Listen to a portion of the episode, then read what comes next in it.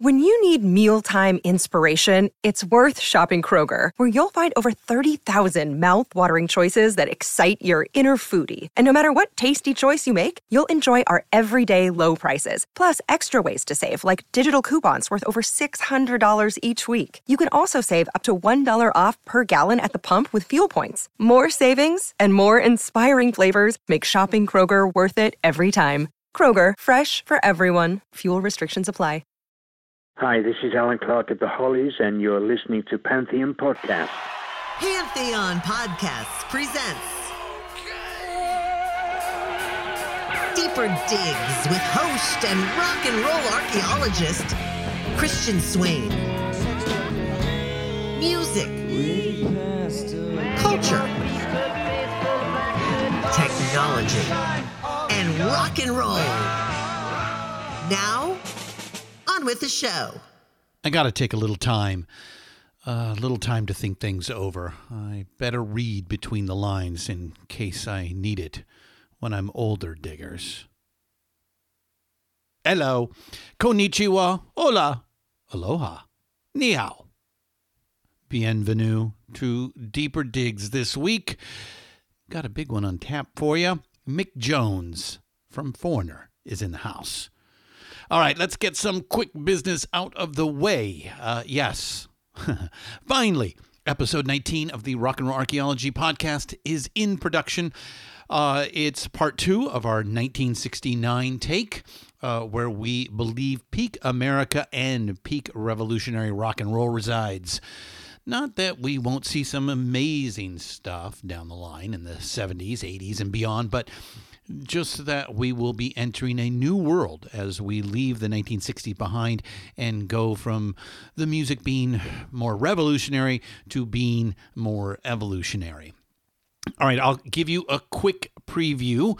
Uh, let's see, we left off uh, episode 18 with the Beatles on the rooftop uh, in uh, Mayfair, London, uh, and the Stones in Hyde Park, uh, London, memorializing their old founder, Brian Jones, in the first part of the year. we then took you to the moon and showed how science fiction in books, TV, and movies affected the music and vice versa. Part two finishes off the year with the two big polar opposite cultural events uh, Woodstock and Altamont. Uh, but are they that different? Looking deeper, it appears to us each could have easily gone the other's way. Big difference? Well, probably set and setting, as our old friend Timothy Leary suggests. Maybe one being in a bucolic location in summer with water and beauty uh, is a better choice than some hilly scrub brush in December where the winds howl cold. More importantly, though, is that uh, another old friend's vision of the future has come true. Marshall McLuhan said the medium is the message in episode 9. Well, in 1969, with all of these events being filmed, now 50 years later, it is evident these films of those events are what we remember and not the actual events themselves, leading us to conclude 1969 is the beginning of our mediated reality that uh, we all swim in these days. Ah, just a few more weeks and it will be in your hands, diggers. Okay, just a little adamandeve.com business here. Uh, well, it sure sounds like you diggers have been paying attention and perhaps needed to fill quarantine time with some sexy stuff. Uh, we did pretty good last month when we got our first report, so we are keeping our sponsorship of adamandeve.com. Please go get 50% off almost any single item. And then at checkout, use the code DIGS, D I G S, for all kinds of extra free stuff plus free shipping. It's just that easy. AdamandEve.com with the checkout code DIGS, DIGS. There's the sex. Uh, the the drugs you, you got to get on your own. Uh, maybe next week we'll have a CBD or a THC ad, huh? But now, let's get to the rock and roll.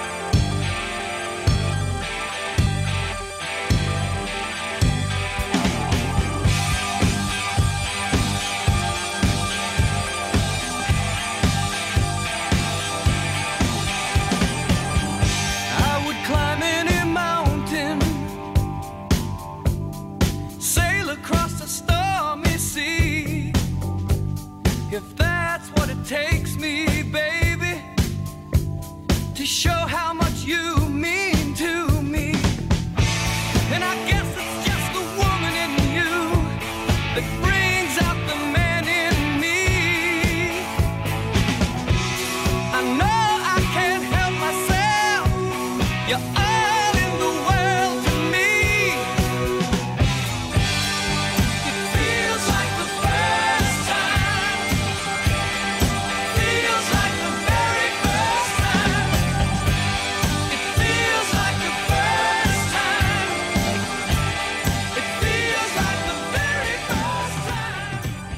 Very, very special guest is with us today.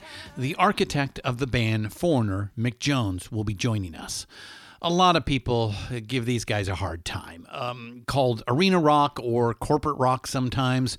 I know many of you may be turning your nose up and thinking these are the guys who helped destroy rock and roll, or they were playing it safe while others were out there changing the world. You know, I can even hear myself say that at one time or another, but really, uh, that's unfair. Uh, were they huge between 1977 and 1985? Without doubt. Uh, they owned the charts. And yes, they never stray far from their original classic rock sound, though I'd say they did keep adding subtle tricks along the way that capitalized on their previous successes and made them even bigger and bigger. Here's what I see now. First, uh, it is impossibly hard to write a hit song. Just one. I will gladly nod in approval to just about anyone who can pull that off. Now, how about pulling it off more than a dozen times? Yeah, that is very special.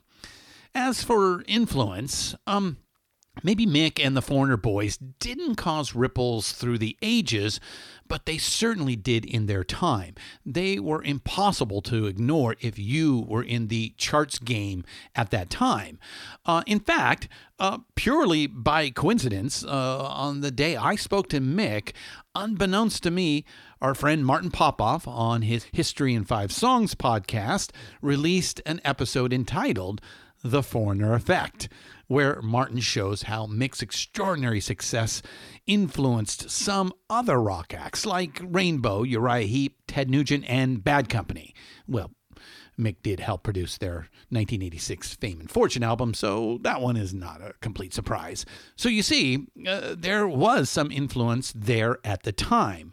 Uh, how successful were they at selling hits? Well, to the tune of 80 million records worldwide, 16 top 40 songs. So, who is Mick Jones? Oh, why does he get all the accolades from the band's success? Well, as I said at the top, he was the architect. Uh, he's the guy that slaved for 15 years, paying his dues as sideman, assistant, producer, etc.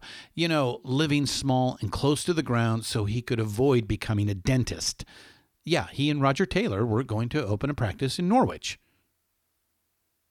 Oh, I kid. I kid. I kid. Well, sort of, as you'll see. Born in Portsmouth, uh, in the very south of England, he fell in love with rock and roll just like the rest of us, and then he got some lucky breaks, as you will hear. Very early lessons in the UK, going to France to work with Johnny Hallyday and others, hanging with the Beatles just before they are coming to America, working with Jimmy Page, on and on. And then he hooks up with Gary Wright of Spooky Tooth, where Mick is in the last iterations of that act. But that is the prototype. That is where it all comes together in Mick's head.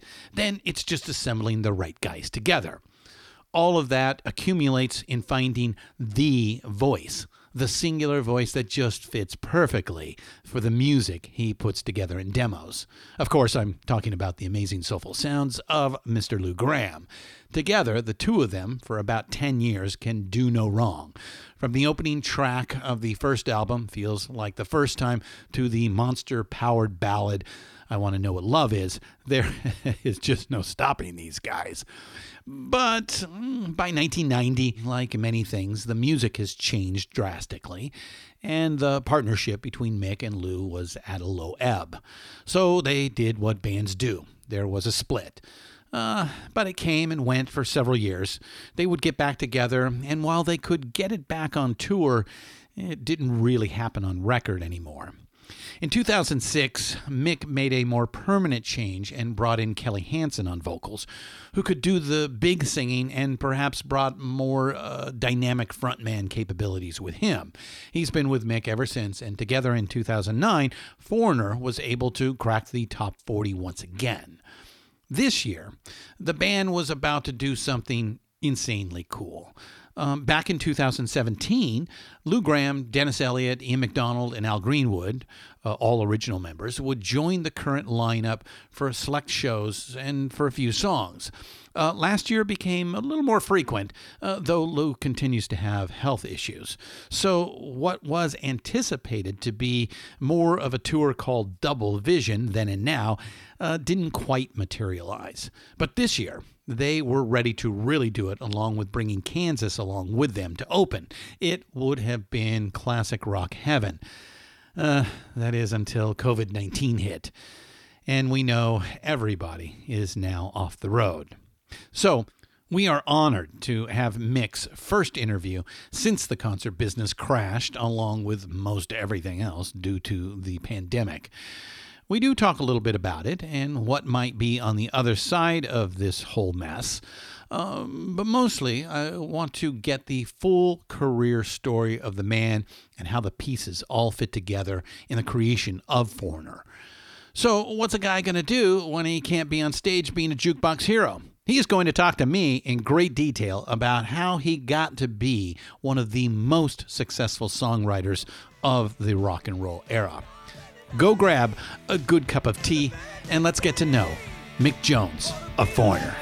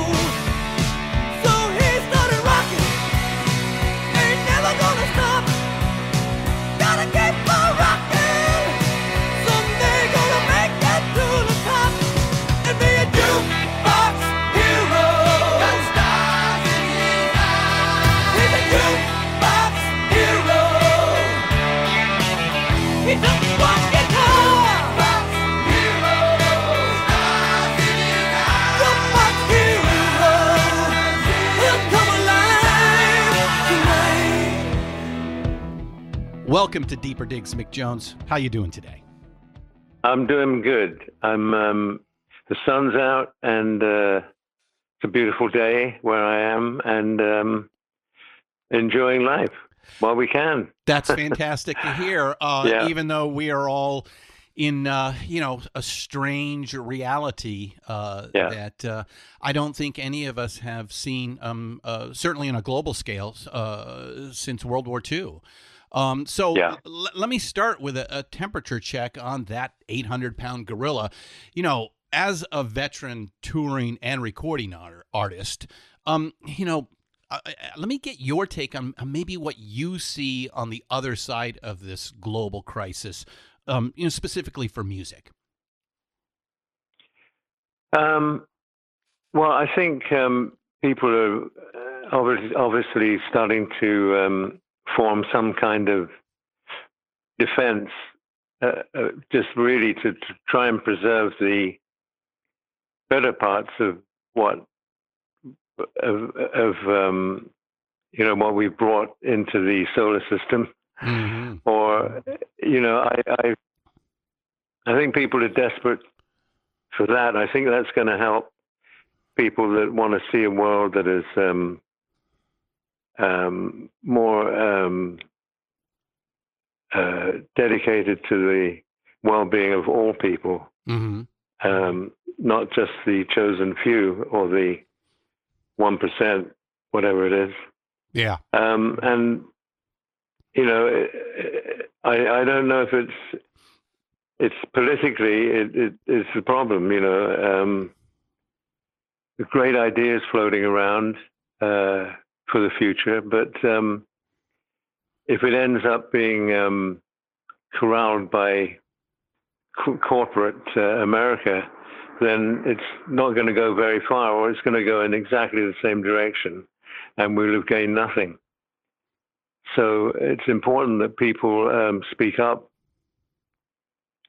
When you say speak up, it always sends, you know, people go, oh, communist uh, you know, unfortunately, that's that's what they think. That's why they let people like Mitch McConnell Mm. on the loose, you know, Mm. so he can. Um, protect his corporate clients. Yeah, yeah, Yeah. I hear you there. Uh, you know, uh, I, I think it's fair, and and just so the audience knows, you you live in New York, uh, which you know Mm-hmm. is at this point the epicenter of this god Yeah. awful pandemic. Uh, the the state itself has um, recorded almost uh, a sixth of all the deaths around the world Mhm. uh, as it stands Yeah. right now. And and and then you look at America from a larger scale, uh, and we now we have one third of the uh, cases. Uh, in the world, and I think that Really? proves that we just did not do a very good job of managing this. yeah. And Well, I don't. We did an atrocious job of managing. Yeah, yeah, yeah. But um, there's one person that will always deny that. You know, we know who that is. that toddler, the toddler in chief, Yeah. uh, as I like Yeah. to refer to him, and I think you would agree here. Um, but Agent Orange. Agent Orange. That's another good nickname. Yes, we've all got plenty of them. Uh, uh, but hey, there's something that we can all certainly do about that come November. And uh, Mhm. I, I hope those of us that uh, uh, have access uh, to the franchise of voting uh, exercise it uh, in Mhm. droves. Uh, there, I, I think a very large statement needs to to occur. Uh, that is, if we can even make it till November. We're that's still six Yeah. months out, and uh, you know, uh, you know, both. Uh, not only do we have, uh, you know, a, a viral uh, pandemic uh, on our hands, uh, which uh, is killing uh, our population at about a five percent click. Um, uh, it is also uh, turned into an economic. Uh, disaster Yeah. that, regardless of the the virus, will be with Yeah. us for for some time, and that is affecting um, you know, certainly uh, your world uh, and and my world, the you know the thing that we talk about every day and you practice every day, which is you know music, and it uh, you know I, I I now have gone three months uh, since uh, uh, my last concert. And by the way, my, my, my last show for you was an, a new British rock outfit uh, uh, out called the Struts. That was the last concert I got to see. I don't know if you're familiar Oh, with really? them. And um, Are they good? Oh, they're great. If you if you're if you're not familiar with them, you go listen to them. I think you'd enjoy them. Uh, they, they they sound like they're in your cup of tea. Uh, they're they're a little Oh, bit of a, a little bit of a, of a Queen. Uh, uh, in fact, uh, their lead uh, singer Luke Spiller has has been uh, mentioned uh, along with the likes of uh, Mr. Mercury, uh, and uh, so um, uh, great band. But that was that was our last uh, our last uh, venture out Yeah. to see a concert, and it's it's been three months, which is unheard of in my life uh, to go that Yeah. long without seeing. Well, it's the whole uh, the whole list that comes underneath the heading entertainment. yeah, Really, everything, yeah, um, everything is shut movies, hmm sport um, is a huge one. Yeah, Movies as well. Yeah. I mean, people there are definitely um, movie addicts uh, around, yeah. and um, You can't go to you a know, theater. so I mean, it really does. It really covers the whole gamut of, of everything that we Mhm. want to do Mhm. outside of a Mhm. job. You know. Yeah, and then we lost you guys. Uh, you were going to tour with Kansas uh, this year, which Yeah. would have been a fantastic double bill. And uh, Yeah. in Kansas was just kind of coming back. I think they have a new album that they're about ready to release, and that would have been just just an Mm-hmm. Yeah. amazing uh, opportunity uh, out there. So uh, again, uh, you know, once we get to you know, let's say we can control the the virus and we can kind of get back into uh, a concert setting. You know, do do you Mhm. see it returning to that, or do you see something different? Well, um, I, I think uh, I hope there are some things different. Um, uh, I don't have a list prepared of, of what I'd like, but um, you know, there's definitely um, improvements uh, as far as you know people being able to afford to go to uh, yeah, that's for their entertainment, Mm-hmm. Mm-hmm. um, which is which is a big issue. You know. Yeah, yeah. and Can't I even afford the understand, you know, and I understand the um, the economics of it, but it's going to be um, a, a battle between the economics and the um, and the lighter side of uh, of life, you know, of, uh, of of entertainment and the arts, visual, you know, movies. Try and make to gradually start to make this uh, into um, a better a better environment for everybody, a, better place to, to live, a better place to raise children, to a better place um, for educational purposes, and uh, you know, there's a lot of great things that are lie waiting if we can only find them or or find the courage to go out and um, and and find them and and encourage people. I mean, I don't mean preach preach to people, but which you know, unfortunately, sometimes goes hand in hand, Mm. and you get people preaching about stuff. I don't think that's what we need. I think we need um, genuine willingness to go and defend what we have that is good, and to protect what we have in our future. Yeah, uh, I think what you're saying is that uh, those of us who maybe um, usually prefer to be silent need to speak up uh, and Mhm. protect those things that we value uh, as positives and reject. Uh, those things that are negatively influencing our lives. Um, uh, I think you know, I, I'm not afraid to say that uh, you know this pandemic is just one instance in um, our um our climate change, or or more importantly, our impact on our environment that humans are making, and that Mother Nature might be uh, beginning to swat back at us, and uh, we probably need to uh, pay attention uh, to Yeah. that and and learn the lesson uh, for, from a spanking like this, as opposed to what could be even worse uh, in our future. Yeah. Well, let's let's Well, in- hopefully our our our God is friendly, yeah and um, yeah. Hopefully He's willing to give us another chance.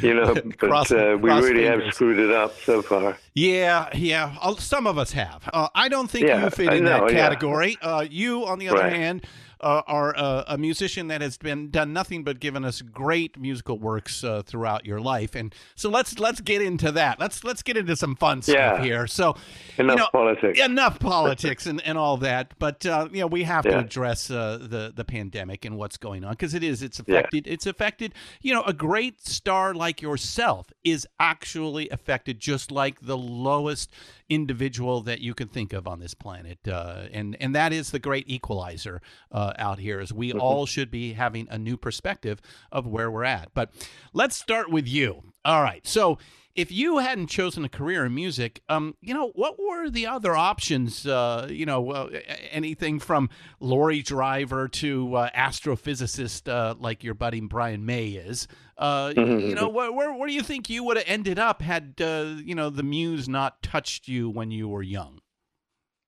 Well, I was thinking about um, studying to be a dentist. Mm.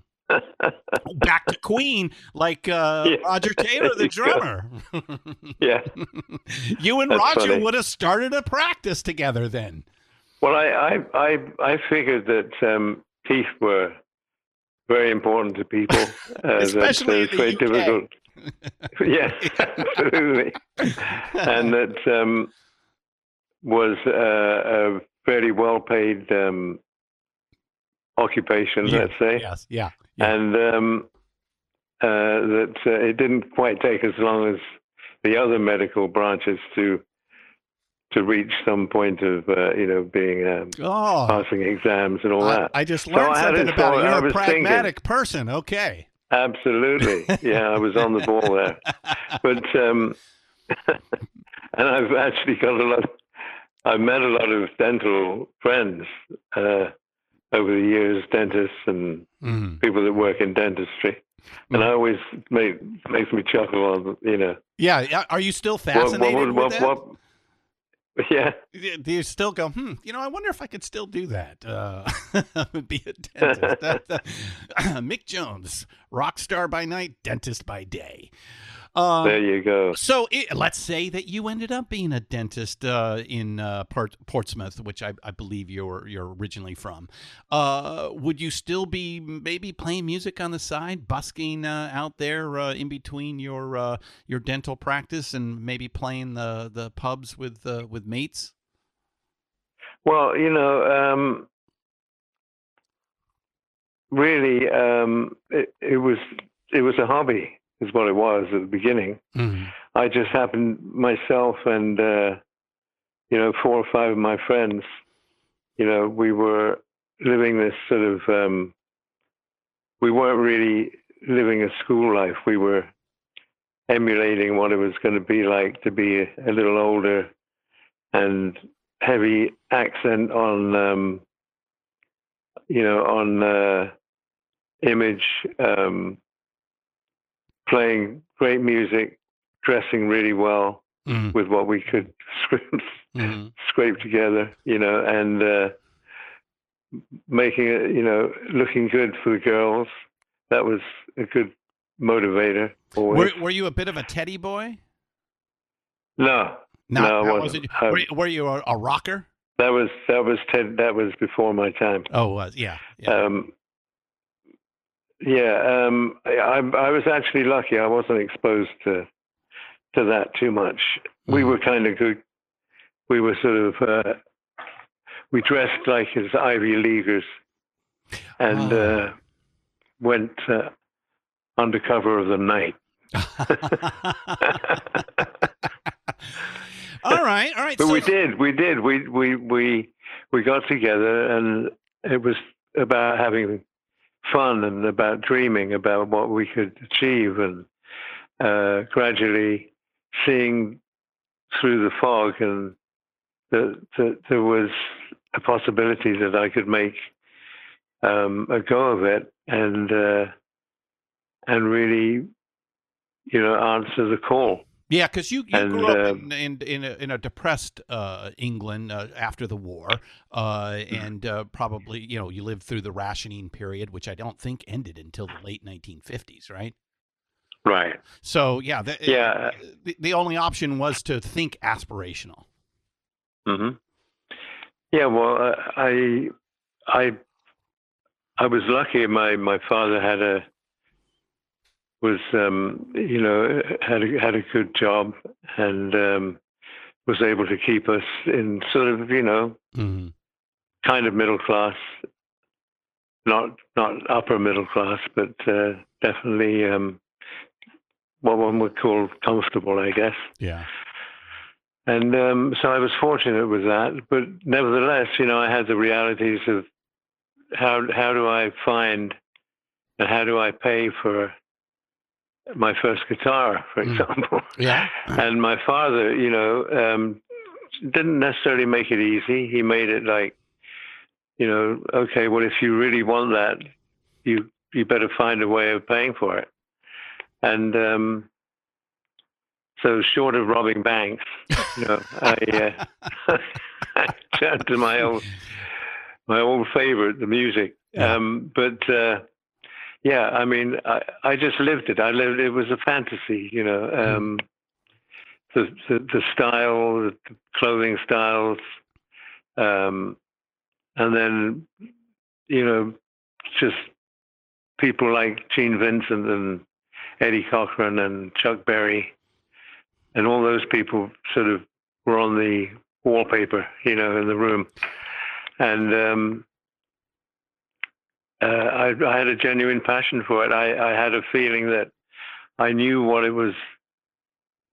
I kind of had an idea what it was like in America, and um, I guess I was trying to, you know, to to build my personality and my character with the help of all that reference from those great musicians and great entertainers, great guitar players, great you know musicians all around, and um, I couldn't imagine rising to that height, you know, and to be um, emulated by so many people. Uh-huh. It's just mind-boggling, you know, how far I was fortunate for my music to have reached and how popular it had become eventually. Yeah. And um, you know, it it was a lot of hard work. Yeah, it wasn't you tremendous amount of hard work. You are not an overnight success. It you you are a no. journeyman. You paid your dues, and we're we're going to get into mm-hmm. that. Here's a quick word from our sponsors. We'll be back in a bit. Hello, Pantheon podcast listeners. Christian Swain here to tell you more about my experience with Raycon earbuds. Our family now has three pairs of Raycon earbuds around the house, and my wife just grabbed a pair of the Headphone Pros to replace some headphones from a company that was double the price. And yes, she loves them. Now, if you haven't pulled the trigger on a pair of Raycons, or even if you have, but you're in the market for another pair because they're just that good, well, now is the time to check them out because they just launched their upgraded model of the best selling everyday earbuds. With Raycon's upgraded everyday earbuds, now you also get active noise cancellation, ergonomic design, and multi point connectivity that lets you pair with two devices at once. New quick charge function, three customizable sound styles, plus awareness mode. Available in a variety of vibrant new colors to complement any and all skin tones. I even have a pair of earbuds in a cool green color. I have tried just about every earbud known to humankind, and these Raycons are fantastic. Seriously, if you've been wanting to check out Raycons, there truly is no better time. You're going to ask yourself why you didn't check them out sooner, and Raycon offers a 30-day happiness guarantee. So, what are you waiting for? Go to buyraycon.com slash Pantheon today to get 20% off your Raycon order, plus free shipping. That's right, you'll get 20% off and free shipping at buyraycon.com slash Pantheon. Buyraycon.com slash Pantheon. Hey folks, Steffan Chirazi and Renee Richardson here from the Metallica Report. And we are proud members of the Pantheon podcast family, where the best of music and podcasts unite. We've got something pretty cool for you. We're giving away an exclusive Metallica merch package worth over $250. That's a whole lot of scary guys, skulls, M72, and other sought after Metallica swag. And we've made it easy for you to win. Follow and share the Metallica Report, and you're in the game. Go to pantheonpodcast.com slash Metallica, enter your email, and hit that button to be entered to win. And just like that, you're eligible for our monthly exclusive Metallica merch package. And guess what, rockers? You can enter every month. So just do it. And while we love our global brothers and sisters, the lawyers won't let us ship outside the U.S.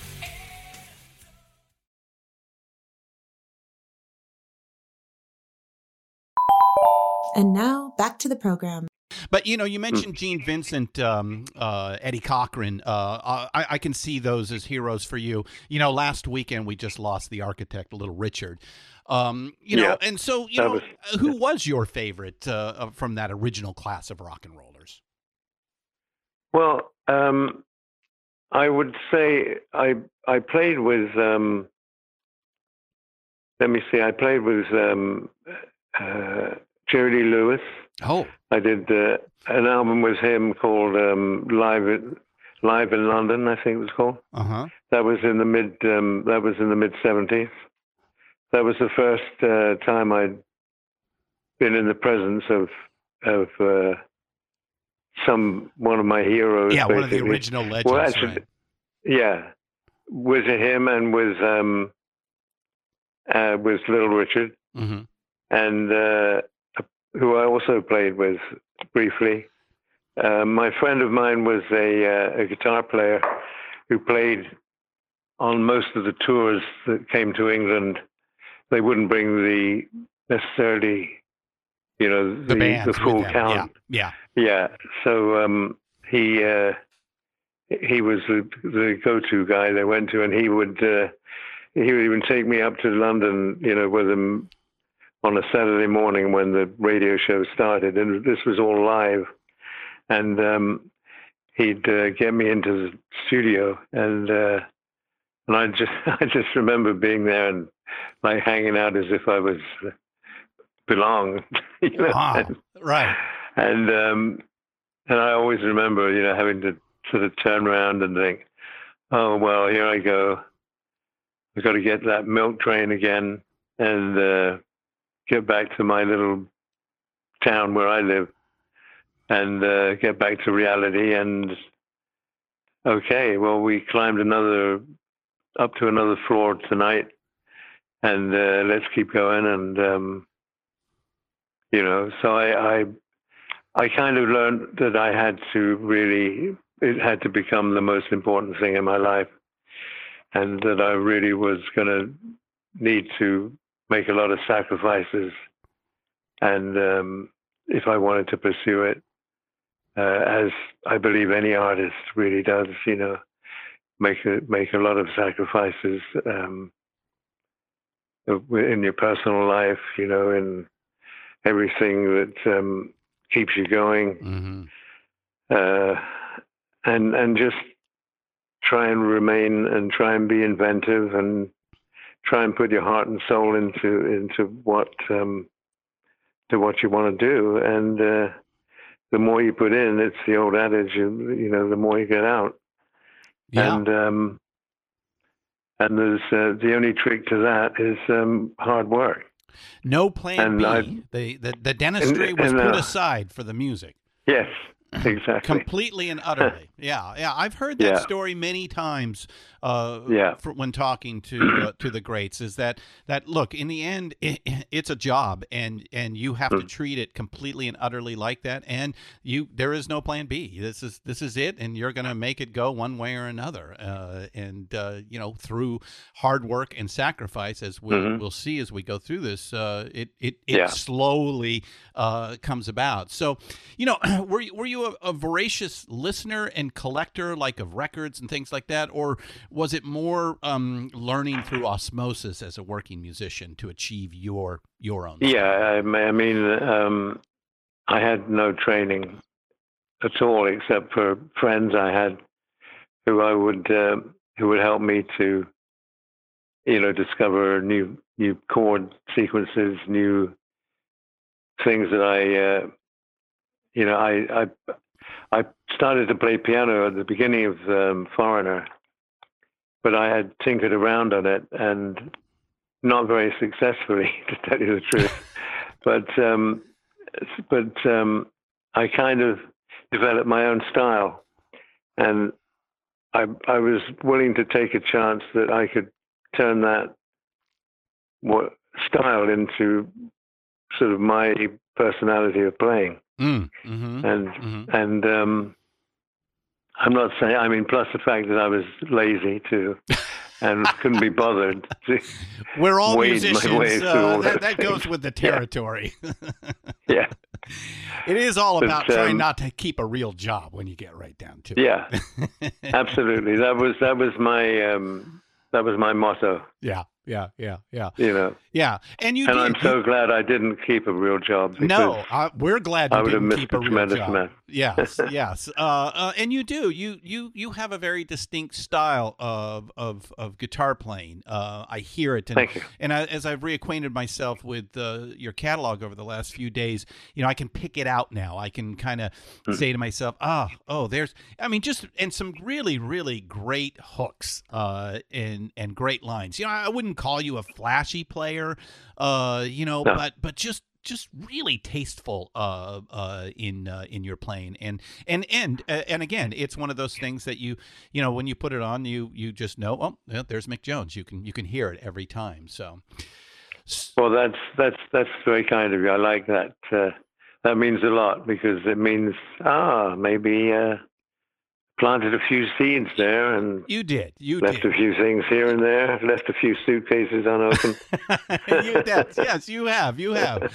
Okay, so you were born in 44, and by 1961, I think you're 17, you have a couple of minor hits in the UK with Nero and the Gladiators. So, what, what was that first taste of success like? And especially because this is. For, for us Americans, this is pre Beatles England. So, uh, you know, Yeah. how, how was that in 61, you know, kind of getting your first little taste of, uh, of uh, fame and fortune? Well, um, I didn't um, actually play on those. They they had twenty seven different guitar players in Nero and the Gladiators, Oh, wow. and I was like the twenty eighth or something. but I joined the band. They they auditioned me. It was my first uh, opportunity to play a professional gig, Mm-hmm. and um, I stood in for one of my friends. I think it, we were, yeah, it was with uh, Mike Berry and the Outlaws. Uh, if you look back a long way, you'll find references to him. Mm-hmm. He was uh, his band was like a school for for musicians for you Oh. know for rock Kind of, kind of like an, uh, an Alexis Korner character. in a in a way, but I would say more like um, a little more polished. Mm. Mm-hmm. Um, they had a couple of hits with. Uh, there was a song about Buddy Holly. Oh God, what was it called? Um, anyway, look, you can Google him. You'll Yeah. Mike Berry and the Outlaws, and that was my first gig, and um, I was like on the on the one one part, you know, really excited. On the other on the other side, I was like nervous as hell and didn't know whether I could even do it, you know. But uh, that was my first test, and that was the one. That was the first hurdle Mm-hmm. was being able to, to do it and to do it right. And uh, that's when the whole that's when it all started. So it all uh, opened up for you. Yeah. yeah. I'm not saying it was easy from there either, but uh, No. No. a lot of um, yeah, a lot of living conditions weren't uh, very luxurious, and uh, nor was the uh, you know the food. When, I started to live in Paris, and that at least that changed. Yeah, yeah. Let's get into that because this is really fascinating for me. Um, so the Gladiators break up. Uh, um, uh, Mike Berry and the Outlaws. I, I, I take it uh, that work dried up, and you head to France from '65 to '71. You know that's kind of an unusual path, and uh, why and and how. Well, I I just uh, I'd always had a um, um, a love of France. It was the only uh, it was the only subject that I excelled in at school, French. Oh. and um, but uh, you know I was I just fell into the the whole the lifestyle, the the glamour, you know the um, all the stuff. I didn't really realize how much culture I was taking in, you know, but mm-hmm. And then when I first went back to France after after the States, after we'd had our first uh, success, I'm walking around Paris and I'm looking at the buildings. I'm going, my God, I lived here in all this incredible beauty because all I saw was like streets with office buildings and I mean very beautiful, but nevertheless, um, my mind was somewhere else. It wasn't on art Yeah. Although it was art was the backdrop, um, it was on um, you know living the life, learning about the wine, learning uh, how to, to to distinguish one Bordeaux wine from another, and uh, so that was top of my list. I, it did help, you know. I mean, I guess Jack Daniels is, is more you know in line for like English American bands, but but my mine was certainly the high end of Bordeaux and Bu- Burgundy. Ah, oh yeah. Yeah. Yes, uh, uh, I uh, I spent a little time in the south of France and um, uh, went quite a bit of wine tasting. Uh, uh, Oh, there you in. The, uh, in the uh, the Rhone uh, region. So uh, Oh, ha- haven't made it to Burgundy yet, but uh, will. I mean, Yeah. of course, as you know, uh, I'm from San Francisco, so we we have our nice little wine country. Uh, uh, Oh, yes, here do. for ourselves, Yeah, of, of which which we uh, indulge in quite a bit uh, around this household. Yeah. So I I'm with you. I I much uh, prefer uh, a nice um, uh, Cabernet uh, Franc Yeah. uh, uh, over uh, Jack Daniels any day. So Yeah. but Cool. so you uh, you got to work with uh, several uh, great French artists, but most important for me would be Johnny Hallyday. Uh, I'm fascinated with him. He, uh, he- you know, most Americans don't know him, um, but uh, Yeah. and I think did did you get your first producing credit with uh, Tout Casser? Um, I guess it was. Yeah, yeah. And uh, and the and you brought in a guitar player uh, to uh, to do some of the licks uh, for that song, right? yeah. Who was that? That was again? uh, that was um, Jimmy Page. Who just happens to be on just um, about everybody's record uh, prior to Led Zeppelin or or In the those days, yeah, yeah, absolutely, he was. He was Yeah. a workaholic. Yeah, yeah. but um, he was always. I mean, it was. He was. He was really so good. You know, he was. He was just. You couldn't quite describe his style. I, I feel in a way, if anybody really influenced me, he, he definitely was uh, amongst the top two or three. Uh, he was a crafty player Mm. he he um, he had studied as he was playing so many sessions. He was studying the American um, musicians, you know, who would play on those uh, re- re-recorded versions of, uh, uh, of, of you know their their songs in the states hmm and um, so he was constantly playing on the on what were the popular songs of the day, and um, he uh, he was learning his technique that way. Playing with uh, he played with English musicians, he played with a lot of American musicians, and between he and um, and John Paul Jones, you know, they they had they had the lockdown on um, The studio. on uh, stu- studio work. Yeah. yeah, yeah. Couldn't you couldn't get your toe in uh, edgewise because of uh, of that, huh? yeah, yeah. They, but boy, they were good. They Yeah. were good. Yeah, and and They that's a- still are. And uh, À tout casser is a, is a great song, uh, and uh, you know I can hear the beginnings of of, of you in there. I, I think uh, our listeners should go and, and, and grab that to to learn. Uh, Yeah. You know the first bits of producing because your producing will come in a little bit later here in our story. So you also get to meet the Beatles there in Paris at the height of, of, of Beatlemania. And while we Americans know the story of Ed Sullivan and you know them uh, their tours here uh, until uh, the the last one in Candlestick in '66, you know what was it like uh, in France? Was it the same Beatlemania that we saw here? Um, yeah, pretty much. It was maybe not quite. I mean, America went absolutely ballistic. Yeah, for the for the But, Four, um, right? Yeah, uh, and um, I don't know. They, they, I think they were more popular with uh, just girls and teenies, teeny boppers. You know, yeah, yeah, especially early point. on. Yeah, yeah. Yeah, and um, they hadn't.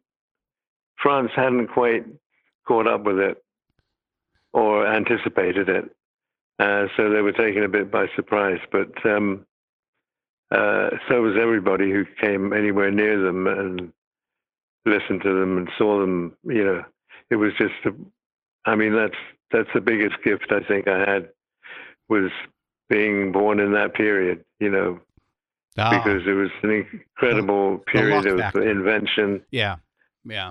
and um, you know i just thank god every time i uh, i hear one of their songs you know it's like my god Yeah, thank you for where opening would we have been without you? Yeah. Yeah, yeah, yeah, yeah. As as we talk about in our our, our uh, documentary series, Rock and Roll Archaeology, you know, uh, you know, the early rock and roll, which we talked about, Little Richard, Gene Vincent, uh, Jerry Lee Lewis, uh, Elvis, obviously, Chuck Berry. You know, th- they they lasted only about three years, and and then it kind of you know uh, goes away. At least from the establishment, they think, oh, thank God, this rock and roll uh, was just a fad. Uh, Yeah. and uh, and Yeah. definitely, you know, between about 1960 to uh, you know the uh, the the Fab Four taking over the world, um, you know, Mhm. music is kind of now uh, uh, uh, soul music, African American music is is still Yeah. making some really great strides, but Yeah. on the other side of the coin, white music is uh, trying to go back to some simpler, easier, um, less uh, uh, aggressive uh, sound, uh, if you will, Yeah. un- until these guys, you know, and and yourself included, because they, they just open up the door, and uh, you know, and then a, a, a, bunch of British acts follow right behind them. Uh, that Right. you know reinvent uh, this and turn it into this giant um, cultural event that is going on now for for 60 years. Uh, you know, we, we mentioned in a, a podcast we did with the Zildjian Company that uh, there's a, a, a- a piece that uh, came out of the, the, the research with them that uh, they told us that the day after uh, w- well, within a few weeks after the uh, first appearance on Ed Sullivan, they got so many orders for cymbals that it took them 15 years to clear out the backlog. Really? That's just how Wow. significant uh, they were. So now I, I brought them up because yes, you- some somewhat similar to ventilators. the today, day, I guess. I guess so. I guess so. Sorry, maybe maybe we should talk to the Zildjian. Oh, we got a little bit of your humor here, Mick. Uh, maybe we should talk to the Zildjian company about making ventilators. Yeah. Uh, they probably do a very go. good job. So I, I, Yeah, I bring. I bring the Beatles up because you did get to meet with them and hang with them right there at the uh, Be- Mm-hmm. Beatlemania there in Paris. But most importantly, you do work with George Harrison on Dark Horse. Uh, and you also work uh, with Ringo on Frampton's uh, Peter Frampton's album Wind of Winds of uh, Wind of Change, right?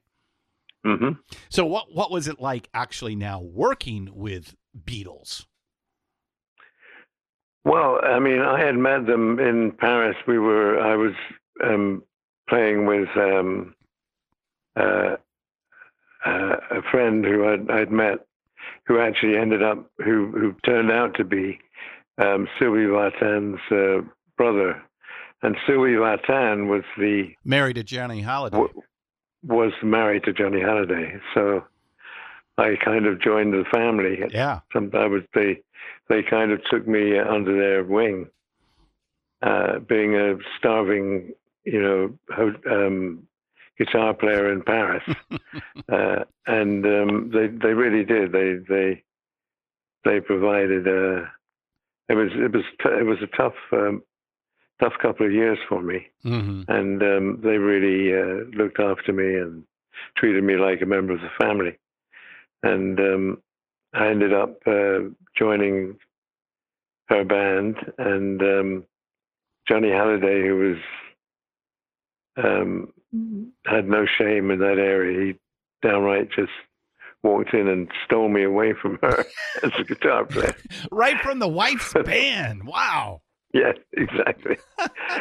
but uh, so it was a sort of a kind of a weird family affair. hmm hmm hmm And um, anyway, um, that opened up a lot of doors for me, and um, I started to um, uh, be able to afford to uh, to um, you know live a little higher standard of life, and um, uh, you know open open my uh, horizons hmm a, a little, hmm quite a lot. Including getting And, to um, hang out with the Beatles.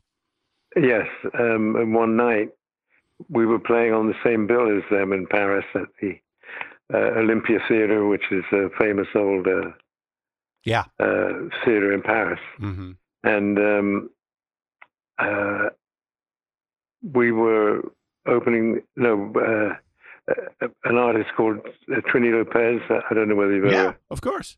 heard that name. Yeah, I'm sure. Um, he came. Um, he, he was opening the show. He had just had that big hit. Uh, if I had a hammer, Yeah. and uh, it was pretty weird, but it was it was fun. And um, and then um, uh, I was on the side of the stage. I finished off our part, and and you know Mal Evans, who was the uh, Yeah. The the, the Beatles all, the handler. all round guy. Yeah, yeah, yeah. yeah, yeah. good old Mal. He he would um, yeah he would run run on stage carrying their amps and guitars, and uh, I kind of like bumped into him several times, um, but um, you know we managed to get a laugh out of it each time. And then one night the um, the curtain would come down after we uh, finished, and uh, then the, the Beatles would come on as we were leaving the stage. And as we were leaving the stage, John Lennon and I collided, and um, I think I must have said some ex- expletive uh, word to, you know, punctuate my feeling, and um, and uh, he, he came up to me and said, "Hey lad, are you English?" And he said, "We didn't know you were. We thought you were one of these froggies." and, uh, I said, "Actually, no. I'm uh, yeah, I'm British." Say, "Oh, come come up to the dressing room and uh, hang with the with with the guys." And uh, I kindly accepted the inv- invitation, and uh, and that was the beginning of uh, like five or six days of a hard day's night, and Wow. in uh, you know just traveling around Paris to, to and fro the shows, playing you know all night long in the uh, in the hotel, playing guitars, and just me just sitting there like in a trance almost like what is am i really here am i really doing this kind of am i actually looking over at paul mccartney keep swapping the the shape of the guitar because he uh, plays He's left and right handed Right, right. Oh, he, And, he uh, does play both, huh? yeah he plays both Mm. but um i don't know so many things happened in that night in my mind i i had you know i i was so pumped i i couldn't believe what had what had happened quite that i had been there in the midst of You I mean, got, that was- you got the Willy Wonka golden ticket. is that what they call it Yeah, okay yeah, yeah. Yeah. Now- and this is you said this that's a is at good the, one i didn't the- remember that Yeah, the the golden ticket. Yes, the Olympia Theater in Paris. So this is like January of 1964, where they Mm. have their three week residency. So you're on the bill with that. That is when they are Mm. told that uh, they have a number one hit in America and they are going to Yeah. America. Wow, that's yeah that's amazing. That's a great great story. yeah talking to somebody who was there when that seminal event exactly occurs. Yeah. That's that's amazing. That's amazing. Yeah. I I can imagine and I I can feel from 50 years history that it still is an important Yeah. moment in your life. Oh yeah, um, a kind of. We actually were able to sort of recreate it in a in a new, different way. Um, we were in Stockholm, and um, uh, we were. To, we- I think we were there for about two or three days, and um, uh, we get a phone call from London, and um, guess who it is this time? It's um, Robert Plant, and Oh, he's York- calling me up. yeah, that's right. And uh, he calls calling me up from London, congratulating me on the number one. Uh, I want to know what love is worldwide. Oh, in, in And, yeah, uh, yeah. Yeah, and uh, I, I'm sort of I, I knew him very, very vaguely. I mean, uh, we we weren't sort of friends at that point, but Mhm. um, uh, so I got this incredible phone call. I don't know how to explain how I felt after that either. It I was, can uh, imagine. yeah. Yeah. It was wow. Yeah. Yeah. Yeah, the uh, the the the uh, the the uh, the Viking god himself uh, calling Yeah, to yeah. congratulate you uh, on a job well done. Uh, Yeah. he- for you know, He said, "If Mick, Mick, please, if you got any more of those songs, I'll just take one. play them for me first. Yeah." And it was like, "Of course I will." oh my gosh! So so after six years of, of being in in in France, you uh, head back home to the UK and you end up in Spooky Tooth, uh, working with Gary Wright uh, on uh, Chris Blackwell's Island label. Uh, and of course, we'll, we'll get to Foreigner in just a minute here. But I, I find it interesting because this is now a, your first collaboration with an American singer, which is duplicated later. So it, was that coincidence, or, or or or am I off there? Is there is there something there? Well, um, Gary and I shared very close uh, taste in music together. can hear- um, Mhm. uh, I I loved what he'd done in in Spooky Tooth.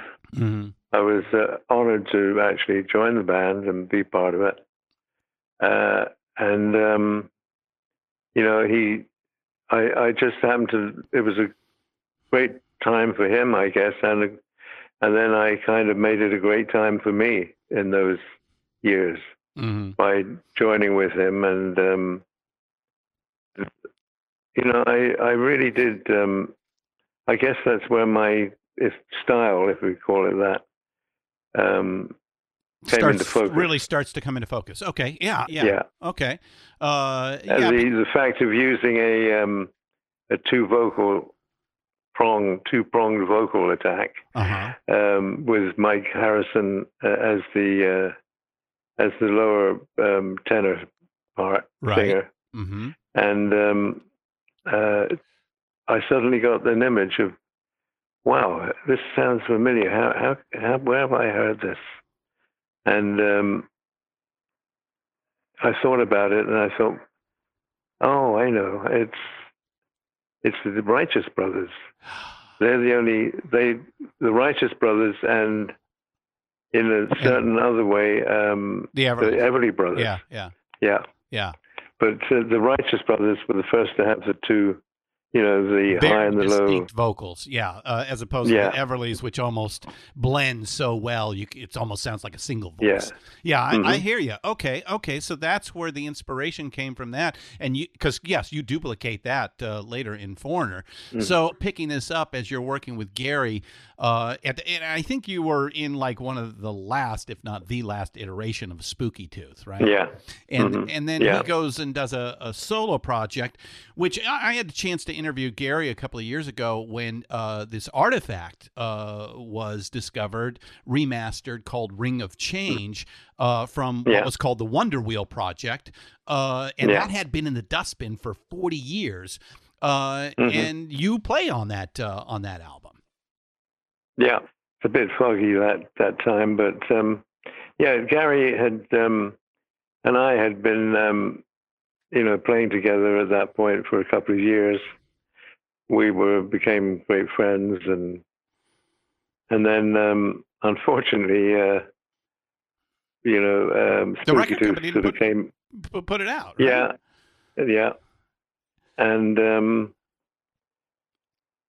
and uh, and basically, you know, Gary was approached by a, a manager in New York, Dee Anthony, Mm, to um, to um, pursue a, a, a solo career, mm, and in, in a way, I, I couldn't, you know, blame him. But he his leaving the band meant the demise of the band, and Yeah. uh, and me surviving in New York City in 1975, I guess it was, yeah.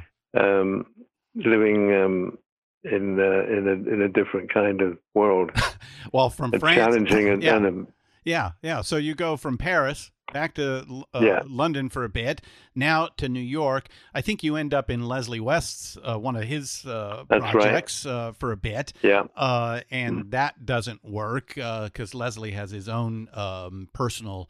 Uh, drug Yeah. issues uh, when you get right down to it, and uh, you're now s back, almost back to the beginning, living uh, pretty close to squalor uh, in New York City. Mm-hmm.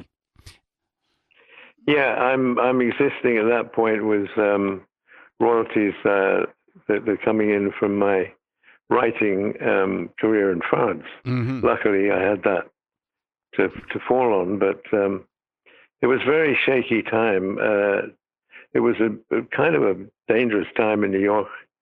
Those late uh, seventies. Oh God, yes, yeah, yeah. You know, It's- mid mid to late seventies. Yeah, I think the city goes not a, bankrupt. yeah. so at that Yeah. time, so not the I best mean, we time could to be in left for there. more of that. Right. Oh well, let's let's cross our fingers. We can get out of Yeah. uh, of that. But yeah, so y- yeah, I, I think you're you're living near the George Washington Bridge, I, I or tunnel, uh, if I if I remember right, uh, and uh, you are Midtown Tunnel. mid oh the Midtown Tunnel, and uh, Yeah. you get to meet uh, I think Bud Prager, and that changes things for you. hmm and uh, you start yeah. to put uh, your own act together uh, in uh, mm-hmm. in a 1976. Uh, and so uh, and and and diggers, please. Now we've gone from 1961 to 1976. That that is a 15 year climb to mm-hmm. get to, into this position, and and luckily now it's really going to work out for you. so. Mm-hmm. You know, 76 is where it really all comes together for you. You assemble a real Anglo American supergroup, uh, two Brits and three Americans. Uh, and I think originally the band was called Trigger, but it was changed to Foreigner. Yeah. Is that correct? Um, That's so, correct. Yeah. So uh, the first question is how did you put this together and why these particular guys? Well, um, uh, Bud Prager, who you referred to earlier, um, had uh, been the manager of, of uh, Leslie West when I joined Leslie West, and mm-hmm. um, and when I was playing with Leslie West, he was my manager too, I guess. And um, uh, Leslie had been getting away with so many crazy shenanigans, and unfortunately, a, a darker side of that too. Yeah and um, you know we were some horror stories of being left in the middle of nowhere uh, after after Leslie had absconded with the guitar from the support band, and uh, oh, and um, and and and uh, and pawned I think. Yeah, yeah, and it was looking really grim, you know, and um, and uh, you know, uh, it was a real low point in in my uh, in my in my search for you know success or whatever. Uh, it was it was a I thought well I was kind of high and dry in New York, just getting by, and I thought, wow, dentist, is it is, is it dental time? have I have I spent too long in Spooky Tooth? Yeah. Yeah, yeah. Oh, um, oh, there's a good hey, pun. one in on you there. yeah. So, but uh, isn't it always darkest before the dawn? That's what they say. And if you could say that was certain, certainly the case with with us. Yeah, yeah. It was, um, you know, the band was uh, comprised at that point of um, a dear friend of mine, uh, Ian Lloyd, who was the ex singer for from the Stories, the um, American band, and um, on um, I uh, I also met up with uh, Ian. Um, yeah, Ian McDonald. Yeah, ex King, ex King Crimson. Ex King Crimson. Um, working with Mr. Fripp. We had become fr- friendly. I'm sorry. I said working with Mr. Fripp. Yes, mm-hmm. that's right. Um, and um, uh, I was. It, it took uh, a long time to settle on the vocal um, position. You know, uh, I knew yeah, with I, the reference that I was working of from those singers that I had I played with or or emulated or whatever.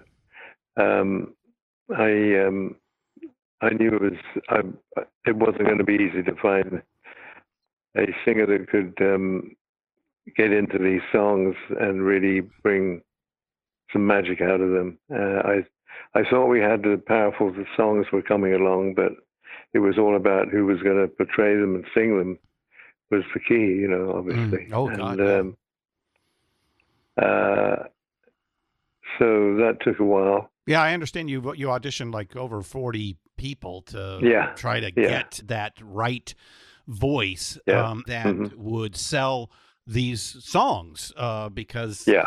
it all comes down to that, doesn't it? At the end of the day, as one of the people you referenced earlier said, uh, it's a job after all. You know? yeah. You know, it is a job, and a job is to be successful at it and make enough money to not have to worry about, you know, next week's uh, wages. Right, right, right, right. So, so you you bring in uh, uh, Al Greenwood, um, uh, as you you mentioned Ian McDonald. Uh, I think you got uh, uh, Ian Hunter's drummer. You stole Ian Hunter's drummer, I believe, Dennis Elliott. Yeah, and and then ended with Ed Gag Gag, Gag, Gagliardi. Gagliardi, excuse me, uh, Yeah. on bass. Uh, uh, I believe he's passed. Uh, rest in peace. Uh, Yeah. And um, uh, and now it's just finding the right singer, and you stumble across this uh, band, uh, Black Sheep, right? Uh-huh. And That's did you know? I, I Um, think I I did read that. Like as soon as you put the needle down, you're like, that's the guy. hmm Yeah, I pretty much knew uh, immediately. Um, it was uh, something about the, the timbre of the voice and the fact that he had he was like a big fan of uh, Steve Winwood. Um, Uh, yeah. That was Steve Winwood was Mhm.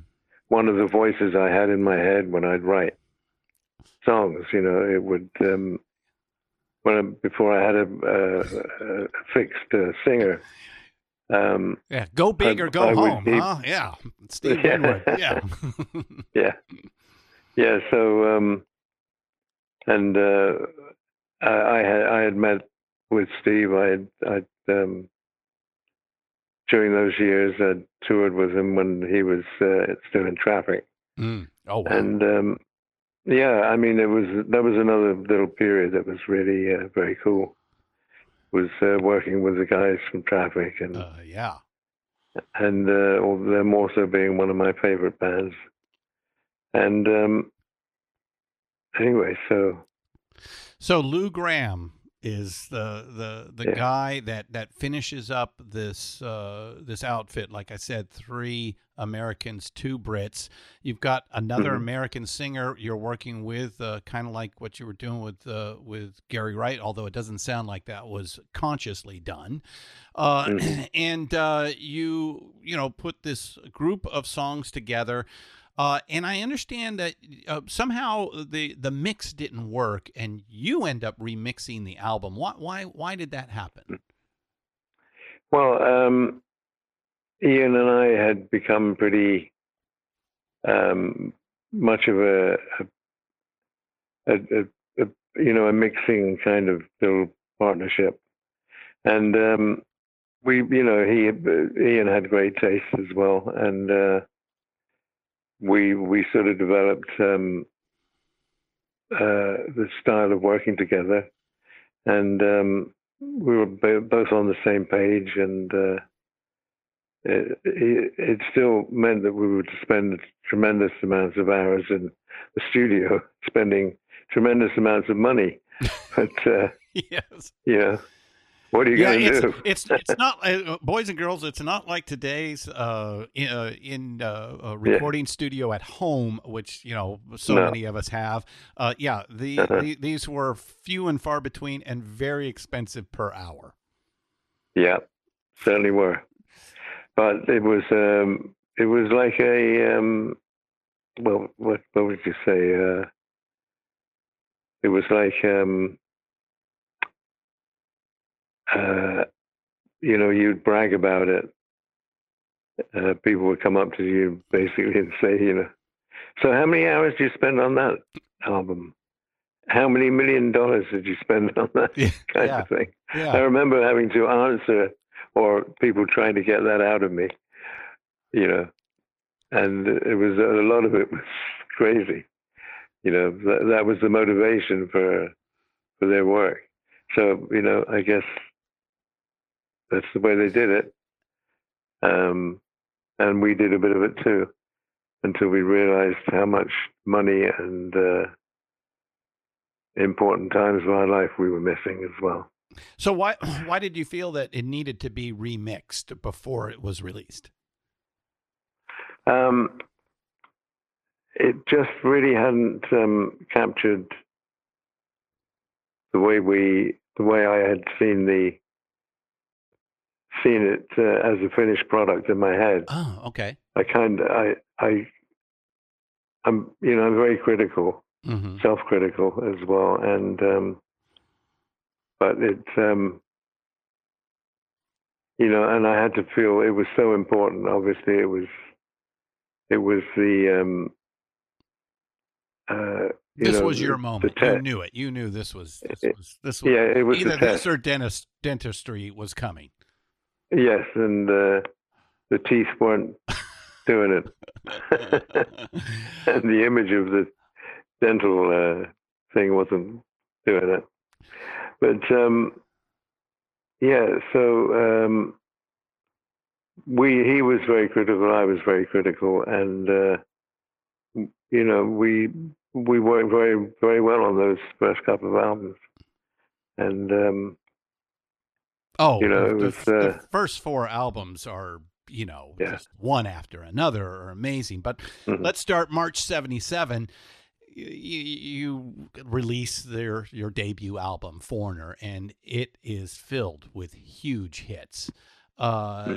now you guys you're kind of like the new Beatles. Uh, what was Uh. that moment like when I mean uh, this album literally drops and out the gate uh it is Yeah. it's a hit uh you know uh I I I I I'll I don't uh, uh say these very often but I will here um the first two albums I bought uh with my own money uh, I have older brothers and sisters and aunts, and I'd gotten a fairly decent record collection. But the first two albums, I actually took my money. I'd sold a bunch of greeting cards, went down to the record store, and I bought two albums. The first was Styx's Grand Illusion, which came out that year, and your album.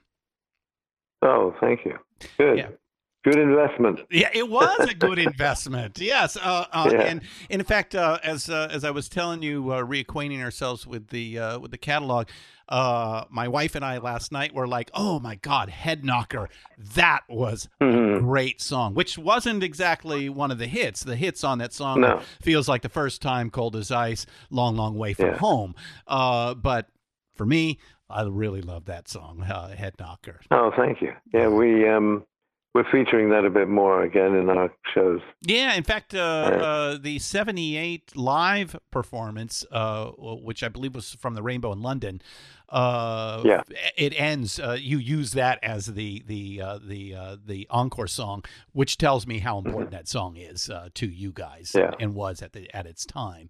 Um, so well, we got to get you back on the road so I can uh, actually see you performing here. So, all right, Mhm. Yeah. along with that first, uh, like I said, a string of giant albums. There's not a bust in the bunch. Uh, next comes Double Visions, then uh, Head Games, and then finally uh, a Billboard number one uh, with Foreigner Four.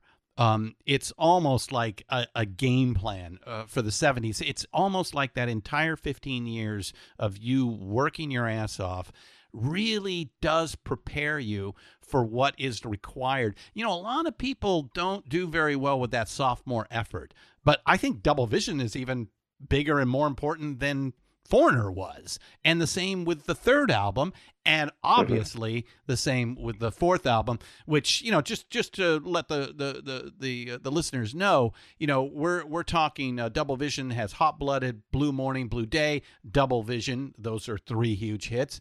Um uh you also have uh um uh, Dirty White Boy, Love on a Telephone, Women and and Head Games uh, off of um, uh, the the uh, off, uh, well, Head Games. Head Games album, and then uh, Foreigner Four has got Jukebox Hero. Uh, you know, urgent. Um, another favorite of mine. Uh, waiting for the girl. Uh, waiting for a girl like you, and break it Mhm. up. It's just that that's that's a huge grouping of songs in uh you know about a five year period. Uh, it just, I- I mean, where do you go from there? Yeah, that's um, it's well. Luckily, we've. I mean, it's been daunting at times, you know, and you always know that there are people, competitors or your Nipping your peers or whoever, Yeah. are going to be listening, and they, you know, and um, who are going to hopefully be buying, and um, it's it's it's nerve wracking. Okay, as, as I was just talking about, uh, you know, these this string of four albums, all top five, uh, Foreigner Four uh, in uh, the number one position in 1981. But of course, the music industry is changing dramatically as you guys are accomplishing this feat. Yeah, punk, new wave, electronic music, hip hop is just starting, metal. They're all creeping into the scene and changing the the current sounds to something new but you guys kind of are committed to remain in that classic sound. So how how did you manage that and and re- still remain so relevant? Um, well, I, I, guess that as as much as it's always been, um, you know, I I set out to to to make albums that that have things that uh, excite me. You know, um, whether you know, great vocal lines, uh, great singing, great drum fills, and everything. And we we we put everything we can without weighing it down, you know. And then it's a process of elimination. What what you actually end up going with. Mm-hmm. But um, there's tremendous amount of um, commitment goes into those albums. Mm-hmm. Mm-hmm. And um, you know. Uh, I guess you call me a taskmaster or a perfectionist. You know, I am not, but um, you know, uh, I I do demand a very high performance for everybody that works on the albums, mm-hmm, mm-hmm. and um, myself included. Were, so, were, you, were you were you affected by this other kind of music coming around? You know, I mean, obviously in the UK, you know, the punk uh, scene mm, was a big splash yeah. uh, in '77. Yeah. Uh, you know, obviously the Sex Pistols, Clash uh, are are a big deal. You have the new wave of British heavy metal, which is a, a big deal. But uh, none of these things really. Mm-hmm. You you know, you see other bands that kind of like, oh, this thing is happening. I think we should incorporate some of that into our sound. Yeah. But you don't do that. You do not do that at all. No. No.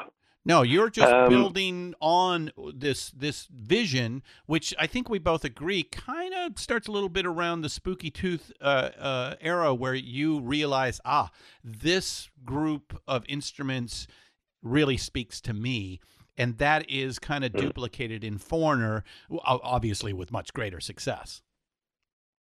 Mm. Does that sound about right? Yeah, yeah. I um, it's difficult, you know, analyzing. I, yeah. I if I start analyzing it, I, I kind of lose lose my way a bit. Um, I prefer much more that um, you know it's the, these are spontaneous um, get-togethers in the studio. That uh-huh. uh, okay, yeah, we can rehearse that song or two for a few days. That's that's fine, depending on how much time you got, uh, what the schedules are like. It, schedules at the moment are incredibly full, thank God. Yeah. But um, uh, we, um, you know, nevertheless, it, it, it, takes a tremendous amount of concentration and uh, preparation, and, and the current band members are all very much contributors as well, and um, you know, we'll be um, featuring a, a little more as we go along. Mm-hmm. And uh, so, you know, we're trying to maintain that um, feeling of a band. It, it really is. It's it's the most fun I've I can remember being actually being in a band that uh, I walk into a bunch of smiles every night, and they persist during the performance, and I come off stage a happy man. I can imagine. So I can imagine. Yeah. So, so uh, around this time, uh, this new channel shows up called MTV. Uh, and mm-hmm. uh, you know, foreigners already at the top of the game. Uh, and in 1984, you guys uh, release uh, Agent uh, Provocateur, which ends up having the biggest hit, I think, still of your career. I want to know what mm-hmm. love is.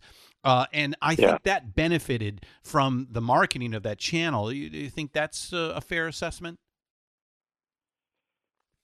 Um, I would say so. Yeah, uh, it was. Um, it it's caused that particular song. I want to know what love is has caused differences of opinion within the band. You know, um, uh, as as as um, you know, being being signifying that we're taking it easy, we're going soft, we're giving up the rock edge and all that kind of stuff, and it's like. Oh, It's well, the, it's really? the age well, of power ballads. I mean, you know, you got Yeah. hard rock bands that are doing songs Yeah. like that. I that's yeah. Uh, but I can see where uh, where internally uh, there may be questioning. Uh, but what do you say when it becomes one of the biggest selling singles of all time? yeah. I mean, proof's in the. What do you say exactly? So, but you know, um, no, I, am I'm I'm still very proud of that. I uh, I don't share the opinion that uh, the that we lo- lost the rock edge. Um, if you listen to those albums um, that were made after uh, I Want to Know What Love Is, they um, they're pretty. They've got some pretty tough stuff in them. Yeah, yeah, yeah. This is just a, a one of a collection of songs uh, on, Yeah. on an album out there. Even though it's you know the one that stands out uh, at that particular time. So Yeah. uh, let's talk a little bit because it is such a, a, a big and important song. Oh, you know, uh, the how you write. Um, uh, is it always the same process for you? Is it kind of more workmanlike? Uh, you know, reminds me of Jackson Browne, who you know every day you know starts with a cup of coffee and sits down at the piano and then just you know goes back and back and back. Or is it more immediate, inspirational, kind of like uh, Elton John, or you know, who just like gets his lyrics from Bernie and starts you know writing Yeah. a song in ten minutes, or or is it something in between? Yeah, it's um, it's really you know I I find it difficult to work to a schedule in a way. That's probably why I'm not a you know a, a Broadway uh, songwriter or something. you know, I I uh, yeah I um I need I need um, a clear kind of road to to drive down. You know, and uh, I I don't really um admire what Bernie Taupin does. It's amazing, you know, yeah, how how closely he he can um, represent Elton's passion and build the passion in the songs and and write superb uh, melodies. I mean uh, lyrics and um, and and really uh, get inside the songs. So um, I'm more in that that direction. Right, right, right, right. Where you and Lou could work together and uh, and put the that same sort of two heads uh, uh, to uh, Yeah. to create the whole uh, out there. but it's uh, I think as you're you're you're saying, it's more the muse needs to strike as opposed to just hammering it out uh, every day. Yeah. Okay. All right. So, all right. First, it must be said, you guys had one hell of a run. I mean, 10 years of solid hits. You're owning the touring business. Uh, uh, but in 87, Inside Information becomes the first album not to chart in the top 10. So by the late 80s, music has changed so much, it seems as if. You know the public is kind of tiring of the foreigner sound, or, or Mhm. you know, is that fair to, to, to say? And and now with hindsight being 2020, you know, uh, would you would you or could you have changed things at that moment, or it's just the nature of the business? Yeah, I mean, I think um, unfortunately the uh, chemistry between Lou and I took a bit of a hit, Yeah. and um, you know he was fairly strong-minded about what he wanted to do, which was uh, to me, Kiss F was branch out and do a solo album. You know, uh, there are people who can pull that off, but Oh. um, I don't think. Um, I, I think there are certain that can't, unfortunately. Right. Um, They can have a, a single or a big hit, but um, as far as a career goes, I think it's very difficult to maintain it as as an ex leader of or an ex lead singer of, you know, whoever. Yeah. Yeah, yeah, and uh, he went and uh, and uh, uh, started a band called Shadow King. Uh, for a short Yeah. period of time. Uh, and but you guys do come back together, which this is a weird story that I, I found that it you guys reconciled over the L.A. Rodney King riots. That's right. We were. I I was in L.A. Lou was um, up in his hometown of Rochester, and um, was was flying in to meet to work, and um, uh, the um, they were shooting at the airplanes coming in, so he ran the gamut, and. Uh, Jesus.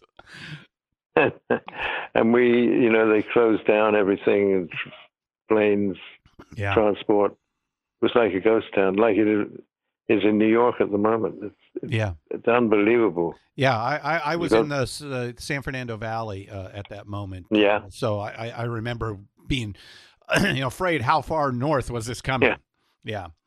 Yeah, yeah, Well, I guess when But, two um, old friends are uh, put under, uh, I don't know, warlike conditions, uh, m- maybe all of the extraneous uh, issues uh, melt away, and and you're left realizing, Yeah. hey, we really got a good thing going on. yeah. I think that's really what happened to us at the um, Hall of Fame, the Songwriters Hall of Fame.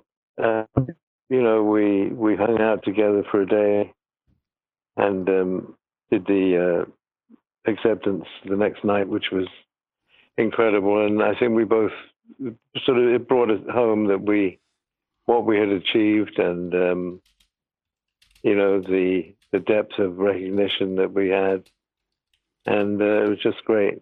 Just um, and really that, that's that's all I need Yeah. Yeah. is um, you know the the uh, respect from my peers, hmm let's say, and um, you know just uh, just out here still trying to make a buck or two, Right. as to say, Right, right, right.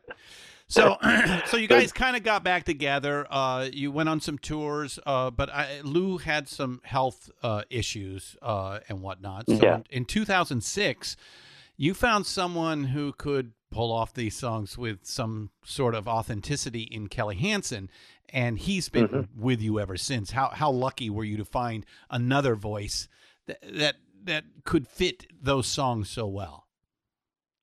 Well, Kelly came along really with not only the voice but a tremendous um, stage presence. Yeah. and um, uh, I really welcomed that because um, although we'd had some some great great uh, rock hits, um, we we had never really conquered the stage with those hits Uh-huh. as as far as I could see. I felt that we still had a little bit left in reserve there to um, to go for a, a bit more of an aggressive uh, stance on stage and and um, and uh, and and the presence of a commanding lead singer.